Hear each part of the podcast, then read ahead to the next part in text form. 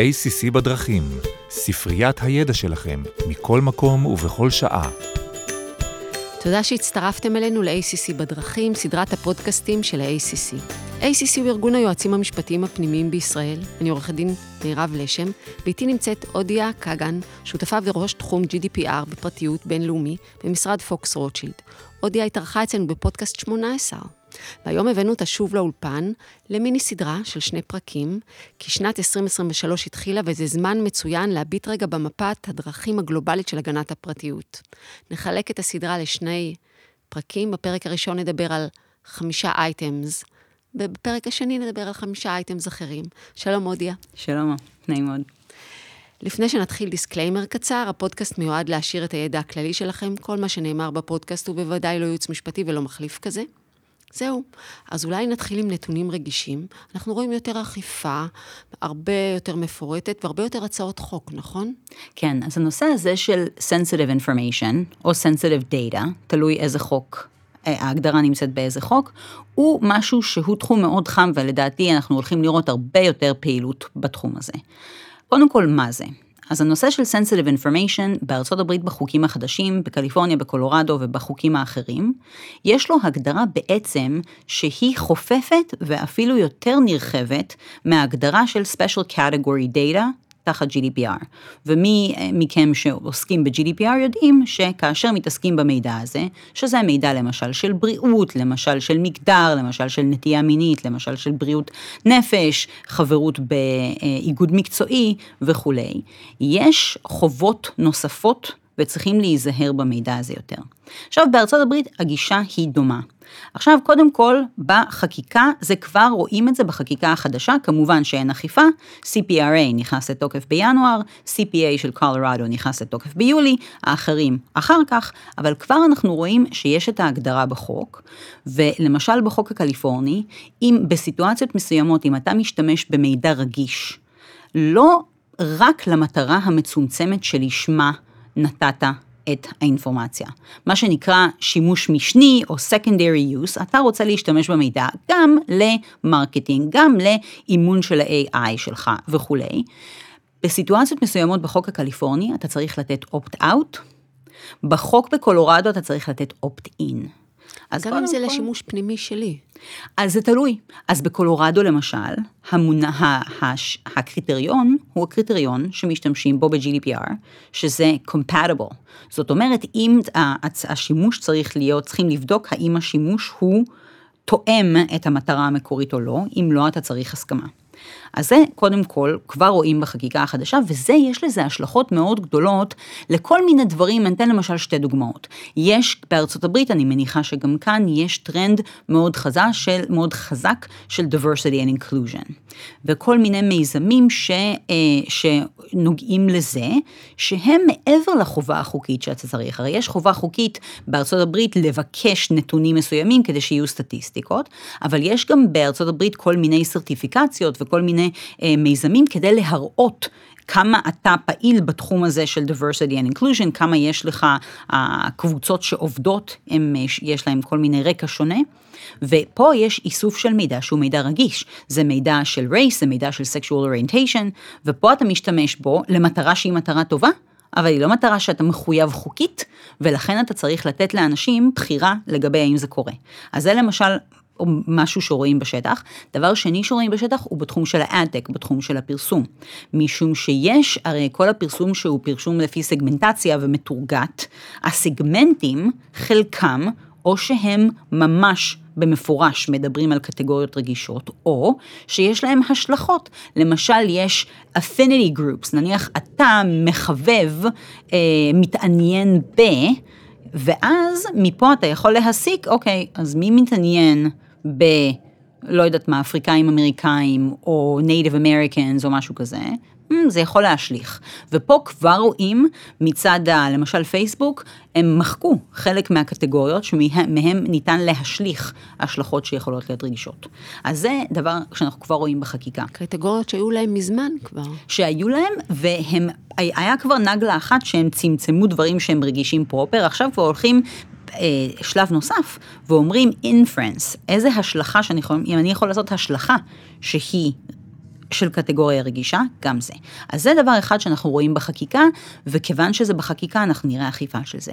בנוסף לזה, אנחנו רואים את זה גם מהכיוון של ה-FTC, ובעצם הרוח הגבית של כל הדבר הזה באופן מפתיע הוא בעקבות ההחלטה בדאבס, ההחלטה בנושא ההפלות, משום שזה בעצם שם זרקור על מידע רגיש, מידע רגיש של אה, של הפלות, אבל גם בעצם, אוקיי, רגע, הפלות זה רגיש, אבל גם מיקום זה רגיש. כן, עם גוגל. וגם, בדיוק, מיקום זה רגיש, ומידע רפואי זה רגיש.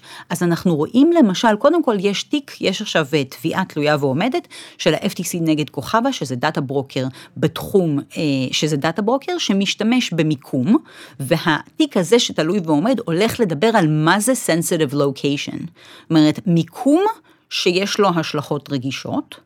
ובנוסף גם ה-FTC עשה גילויי דעת ואמר שמידע רגיש צריך לדאוג לגביו, הוא יותר מסוכן, אה, מיקום צריך לדאוג לגביו, הוא יותר רגיש, ולכן אנחנו הולכים לראות את זה, ודבר נוסף שרואים זה שיש ליטיגציה עכשיו בארצות הברית לגבי פיקסל, tracking pixels של פרסום.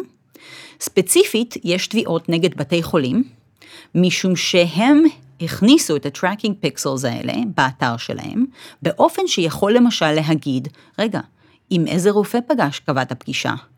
מה התיק הרפואי שלך? וברגע שיש כאן שיתוף פעם, אומרים, אוקיי, שיתופים דרך cookies, למי אכפת? עכשיו פה אתה אומר, רגע, בגלל שיש פה מידע שיכולים להשליך עליו כל מיני השלכות על מידע רפואי, זה שאתה מעביר את זה לפייסבוק ומעביר את זה לדאטה ברוקרים, שיכולים להסיק כל מיני מסקנות עליך, אני רוצה שליטה על זה, אני רוצה לדעת על זה ואני רוצה שליטה על זה.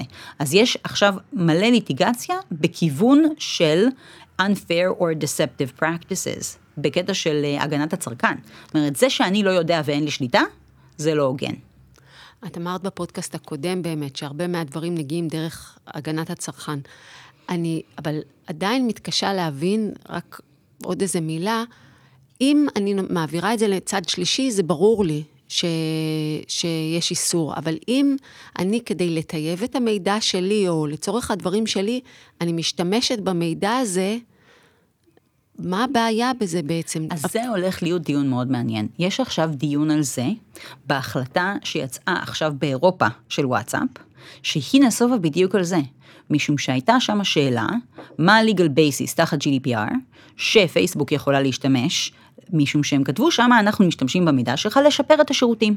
וההחלטה אומרת, אוקיי, לשפר את השירותים זה הכרחי, זה נחוץ, כאילו ב-GDPR הסטנדרט זה necessary for the performance of the contract. האם השיפור של השירותים הוא נחוץ?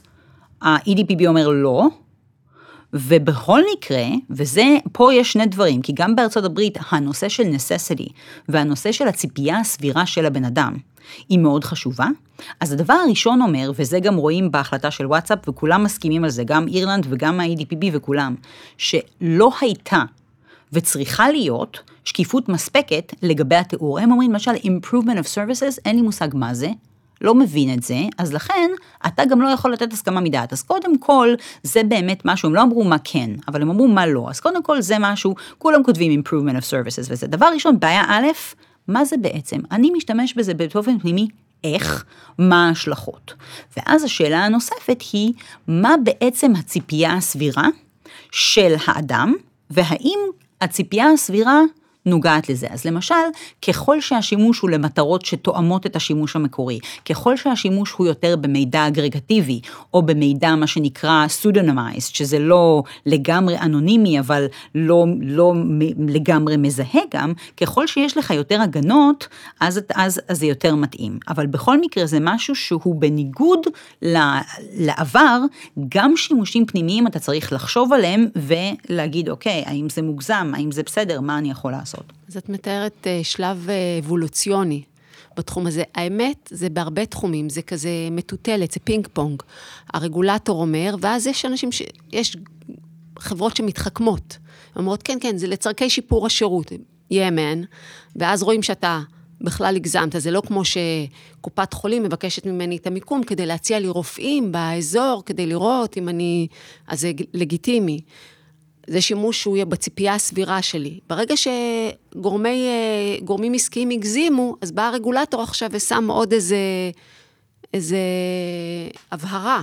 ואומר, זה לא סתם. אז אתה... הנה זה למשל דוגמה טובה, משום שיש על זה גם החלטות, גם בקנדה, גם באירופה, למשל מה שאמרת לגבי מיקום בהשלכה רפואית. אז פה למשל את אומרת, אוקיי, זה כדי להציע לי עוד הצעות. אז א', צריך להשתמש במיקום. באיזה מיקום צריך להשתמש? צריך באמת את המיקום הספציפי של הנייד שלי, או שצריך את כתובת, מגו... את... לא את הכתובת שלי אפילו, צריך את המיקוד שלי, צריך את העיר שלי, האם אני זאת שצריכה להכניס, למשל, יש בארצות הברית בחנויות, אתה רוצה לסניף הקרוב, המועדף עליך. אז אתה מכניס את הזיפ קוד, למה? משום שאולי אני רוצה את הסניף שקרוב לאיפה שאני נמצאת באותו רגע, אולי אני בקניות, אולי אני אבקר את מישהו, למה? עכשיו, אז א', מי מכניס את זה? ב', אתה שואב את זה מאיפה? מהזיפ קוד הכללי, או אתה צריך מיקום ממש ספציפי, משום שמיקום ספציפי, מה שנקרא precise geolocation, שזה, בארצות הברית יש כל מיני feet, אבל זה בגדול 500 מטר מרובע, רדיוס. זה כבר נחשב מידע רגיש. אתה באמת צריך את זה? אתה רוצה לדעת באמת... אם אני בקניון, זה מה שאתה רוצה. ואם אתה באמת צריך את זה, אתה צריך את זה לצורך הפעולה הספציפית ואז אתה מוחק את זה? אתה, צ... אתה שומר את זה? יש על זה החלטה של, אה, יש החלטה ב, של, אה, ב, בקנדה לגבי רשת של Tim Hortons, החלטה מאוד uh, מפורטת על מיקום, ששם הם אמרו, אני רוצה להמליץ לך סניפים שתוכל, הסניפים הקרובים אליך לקפה, אבל הם בדקו, ממש ניטרו את המיקום של הנייד בכל רגע נתון. אז הרגולטור הקנדי אמר, מוגזם? לא טוב. אז מה ההמלצה שלנו בעצם לדבר הספציפי הזה לגבי אה, יועמ"שים? שימו לב שקודם כל צריך להתעדכן, לראות שאין איזה עכשיו שינויי חקיקה או משהו... הטייק אווי שאני אומרת זה ככה, קודם כל, בדוק אם יש לך מידע רגיש. אם יש לך מידע רגיש, מה השימוש באמת שאתה צריך, זה דבר ראשון. מה השימושים המשניים, האם הם נחוצים, האם הם מידתיים, והאם אתה מתקשר את זה לאנשים באופן שהם יוכלו להבין, והאם אתה נותן להם בחירה, כן, של אופט-אין או של אופט-אאוט. את כל הניתוח הזה אתה צריך לעשות, ואז החקיקה, היא, לפעמים זה צריך להיות אופט-אין, לפעמים זה צריך להיות אופט-אאוט, אבל את כל התהליך הזה צריך לעשות. אתה כבר תהיה מסודר. Uh, בפעם האחרונה אנחנו דיברנו על אתרים שסביר שקטינים ייכנסו אליהם, יש חדש בזה? אז גם כל הנושא של מידע של ילדים הוא מידע, הוא הולך להיות נושא חם. הוא נושא חם גם באירופה וגם בארצות הברית, גם ברמה המדינתית, גם ברמה הפדרלית. אז, קודם כל, יש, uh, ה-FTC אמר שהוא אוכף והולך לאכוף לגבי ילדים. זה דבר ראשון. דבר שני, קופה, שזה החוק האונליין של הילדים בארצות הברית, יצא עכשיו פסק דין 520 מיליון דולר קנס. הם אוכפים בצורה רצינית, וגם שם זה היה לגבי, למשל, אה, הגדרות ברירת מחדל שהיו מוגזמות, ושיתוף מידע באופן שלא היה מודע. אז זה קודם כל חשוב לדעת.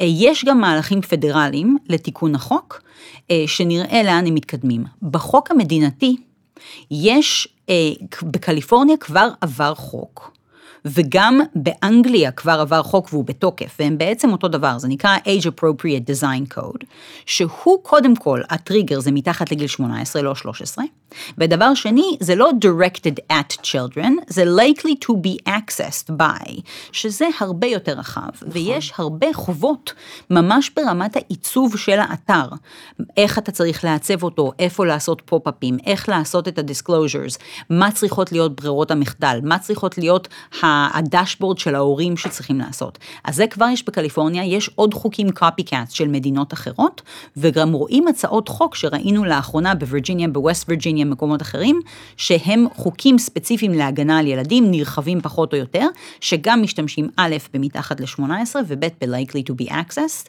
by a child, וזה הבדל מאוד גדול ב mindset בכלל של אנשים, שזה לא רק אונליין, שזה לא מתחת ל-13, ושזה לא רק, לא רק אתה מבקש את ההסכמה של ההורה ואז הכל בסדר. לא, האם אתה בכלל יכול לעשות את זה? האם זה מוגזם? האם זה מידתי? אז פה זה מחייב הרבה שינויים של מי שהאתרים שלהם הם לא ממש למבוגרים בלבד, Likely. צריך לעבוד על זה. אמ, דבר נוסף שרצינו לדבר עליו בהקשרים האלה זה לגבי שקיפות. ממה אני הייתי צריכה להיזהר? אה, מה יחשב מצג טוב? כי אם את, את כל פעם אומרת, אתה צריך, עשיתי את כל הבדיקות הפנימיות שלי. זה אני שם, אבל יש דברים ש... יש דברים שאני, כדאי לי להתרחק מהם, יש דברים שאני צריכה לה, כל הנושא יותר? של privacy notices ו-privacy disclosures הוא גם הולך לקבל זרקור ואכיפה ב-2023. רואים את זה בכל הפסיקה שיצאה עכשיו מאירלנד על מטא, המקרה של פייסבוק ואינסטגרם ווואטסאפ, מדברים שם באופן משורש. קודם כל, ההחלטה אומרת באופן מפורש, והחקיקה האמריקאית חופפת את זה גם בקליפורניה וגם בקולורדו, רואים את זה בתקנות החדשות. קודם כל, השיטה הזאת שאתה עושה, יש לך רשימת מכולת בסעיף 1, הנה מידע שאני אוסף, 20 בולטים. סעיף 2, הנה המטרות, 20 בולטים. ואז הקורא צריך לעשות, להתאים את שני הטורים האלה בראש שלו באיזה אה, דמיון של תלת מימד. כתוב במפורש, אי אפשר לעשות את זה. אי אפשר גם לפזר את ה-privacy notice על איזה חמישה אה, מסמכים, חופפים חלקית, לא חופפים, לך, תלך, תמצא, תחפש את המטמון, אי אפשר לעשות את זה. בנוסף לזה, יש גם החלטות, גם שם וגם ב... אני חושבת שהייתה החלטה של קניל בצרפת עכשיו, גם וגם ה-FTC דיבר על זה, שאתה לא יכול להגיד מי. אני אולי אאסוף, אבל אולי לא אאסוף. אם אתה באמת הולך לאסוף, אל תגיד אולי, אתה באמת הולך לאסוף. זאת אומרת, ה-take away העיקרי הוא שבכל החקיקה, והולכת להיות אכיפה על זה, אתה צריך לסדר ולספר לאנשים מה אתה עושה עם המידע שלהם, באופן שהם באמת ידעו מה קורה עם המידע שלהם. שלא לנסות, להס... וכשאתה מנסה להסתיר, אתה יודע שאתה מנסה להסתיר. וגם יש... אה, אתה מתחיל לשלוח אותי בתקנות- ל-700 דפים. גם דפים, וגם למשל עכשיו בתקנות בקולורדו כתוב, אם אתה, יש לך איזושהי מטרה שאולי תשתמש בזה בעוד שנתיים, לא, אתה לא יכול לשמור, כאילו, אתה יודע, זה כמו זה, כמו שאתה הולך ושומרים מקום, לשמור מקום למישהו, כן. כן. אי אפשר לשמור מקום, אתה לא שומר מקום, אתה צריך לתאר את המצב, ולתאר אותו באופן שבן אדם ידע, משום ש, וזה חוזר למה שדיברנו, הציפייה הסבירה של האדם, של הצרכן, היא דבר מאוד חשוב, ואי אפשר להגיע לציפייה סבירה בלי שתגיד מה קורה.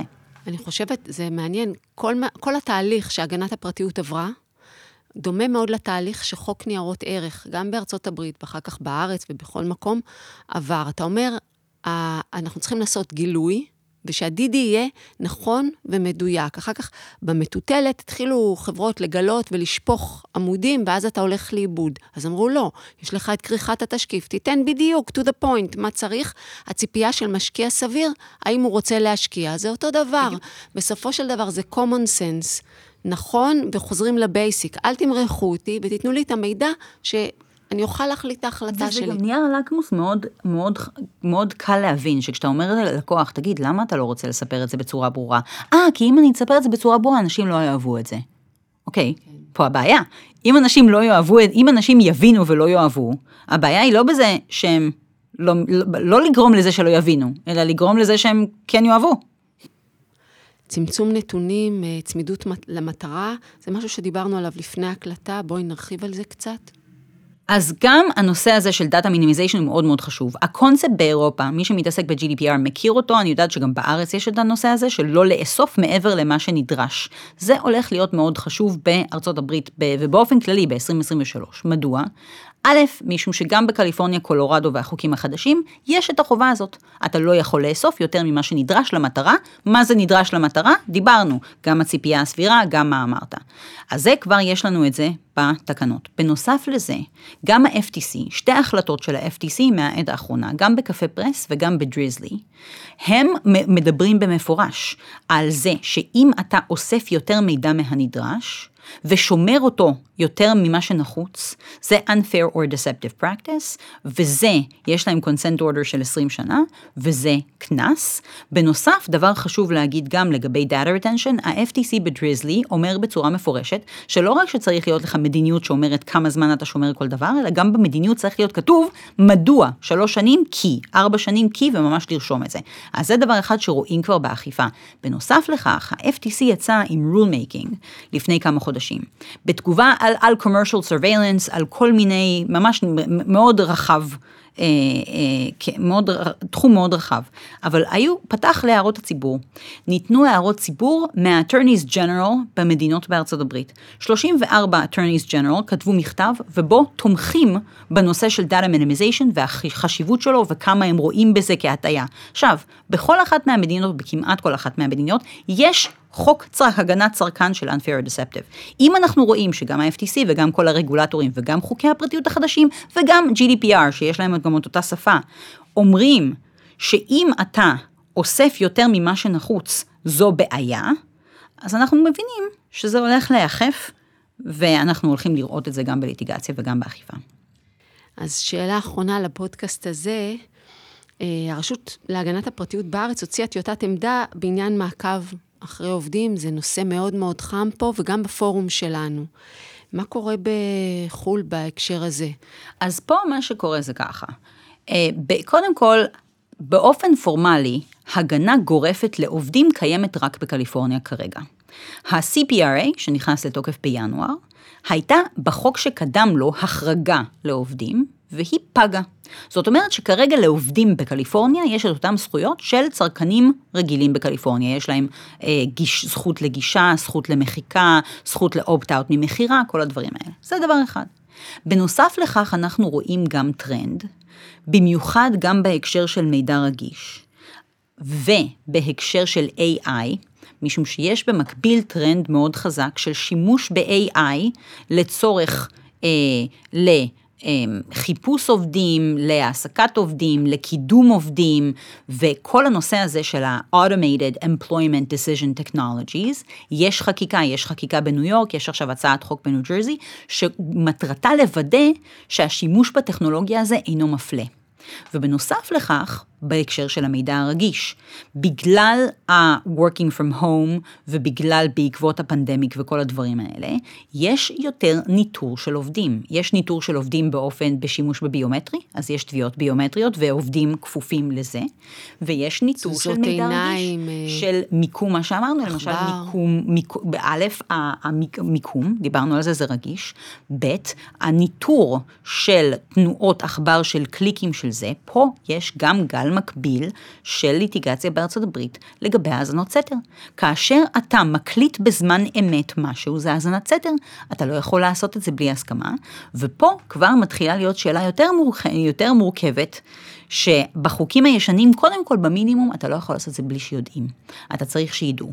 בחוקים החדשים, אתה צריך גם לעמוד בלהגיד, אוקיי, האם איזה סוג של הסכמה זה? זה רק הסכמה של קליק, או שזה גם הסכמה שבאמת אתה צריך לבחור, אבל בכל מקרה, יש, אה, אתה, זה, זה לא יכול להיות בהסתר, והנושא הזה של, הציפ, של הציפייה הסבירה, של מה עובד, גם אפילו עובד, מה הוא מצפה שיקרה, יש לה גם משמעות. וואלה, זה תחום מאוד אה, דינמי, כי גם העובדים לא יהיו פראיירים. פה זה יהיה, לדעתי, קרב והורדת ידיים. אה, סיימנו את הזמן לפודקאסט הזה, וניפגש בפודקאסט הבא עם עוד חמישה אייטמים. תודה רבה, אודיה. תודה לך.